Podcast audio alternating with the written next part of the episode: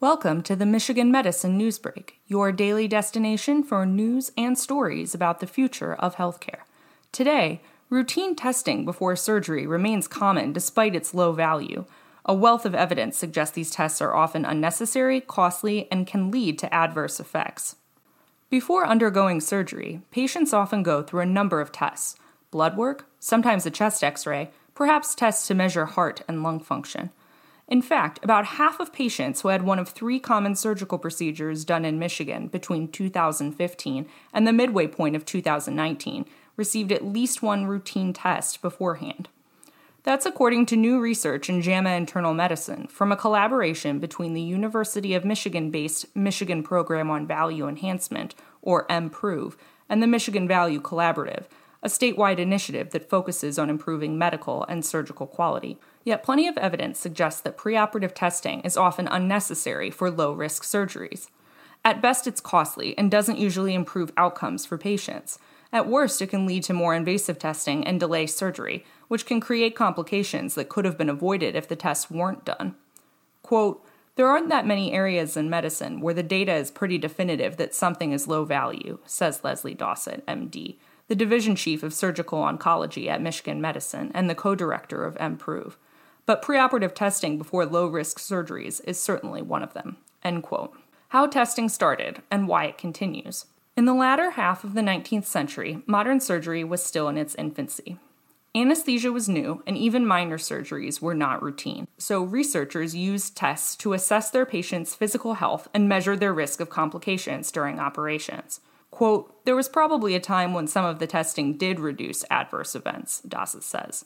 But now there's been so many advances in surgery, complication rates are so low that a lot of these tests are not necessarily helpful anymore. End quote. Others agree with her. Professional organizations ranging from the American College of Surgeons and the Society of General Internal Medicine to the American Society of Anesthesiologists have identified routine preoperative testing as a low value type of care that should be reduced whenever possible. In 2012, the American Board of Internal Medicine Foundation even launched an initiative called the Choosing Wisely campaign that promotes conversations between healthcare providers and patients about unnecessary medical tests and procedures. But almost a decade later, preoperative tests continued to be ordered.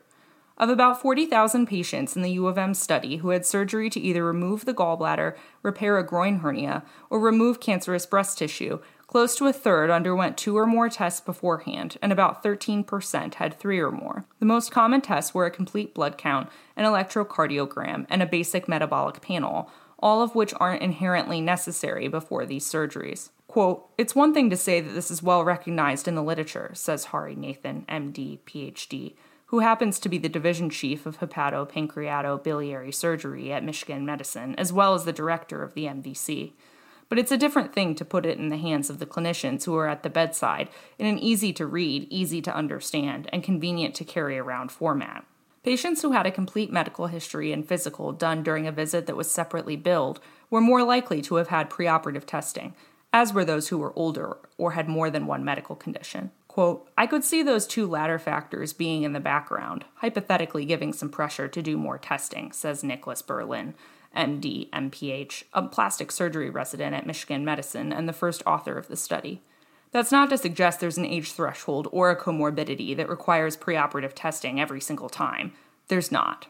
End quote. A small number of people who fall into these categories may actually benefit from having these tests done, although it's difficult to know exactly how many based on this data, the researchers say. Yet when they adjusted their model to account for that issue, they still found overuse of testing. The data also revealed wide variations in testing, not only between the 63 hospitals studied, but also within health systems for the same procedures, pointing to the need for more research to drill down further into the origins of the problem. Quote, we have more work to do on our end to figure out what's driving these differences within and between hospitals, says Berlin, who's also a national clinician scholar at the University of Michigan Institute for Healthcare Policy and Innovation. This is signaling to other projects in the future between MPROVE and statewide quality collaboratives that use more of an on the ground approach. Value added statewide. This study represents one of the first partnerships between the Michigan Value Collaborative and MPROVE, a joint venture of IHPI and Michigan Medicine that tries to optimize patient care improve quality, and demonstrate the value of care at Michigan Medicine through research and analytics.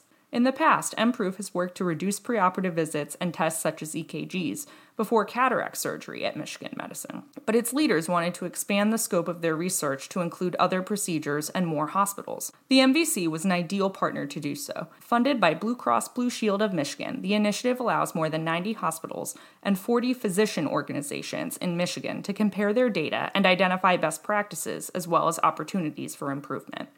Quote, it's something that's squarely in MVC's strike zone and fits very well with MPROVE's mission, Nathan says. It just made sense for us to work together on this. End quote. Limiting preoperative testing is one of two signature projects for the MVC, and Nathan has already started meeting with area health systems to tackle the issue. Quote, some hospitals routinely send patients through a preoperative clinic, which represents a way to move the needle here in a very targeted way, just by influencing what gets ordered in the setting of that clinic, he says. At other hospitals, there is no such clinic, and the individual surgeons and or anesthesiologists are ordering tests, so that might require a different approach in order to get more adherence to guidelines. But I love seeing variation, because when we see variation, that means there's an opportunity to learn from one another, he adds. End quote. One of the challenges in reducing preoperative testing is that it generates revenue for hospitals, which means there's not a financial incentive to do less of it, Dossett says. But Nathan says that based on his interactions with local health systems, he believes there's an appetite for change in this area. Quote, at the end of the day, we all recognize that as a society, we need to find ways to curb healthcare costs, he says. That's in everybody's interest. Even if on your balance sheet you think it makes sense to do more tests just to make money, as healthcare providers and as a nation, it does not make sense. It is unsustainable. When we talk to our members, everybody gets that. End quote. For more on this story and others like it, visit www.uofmhealth.org slash healthblogs. You can subscribe to the Michigan Medicine Newsbreak wherever you listen to podcasts.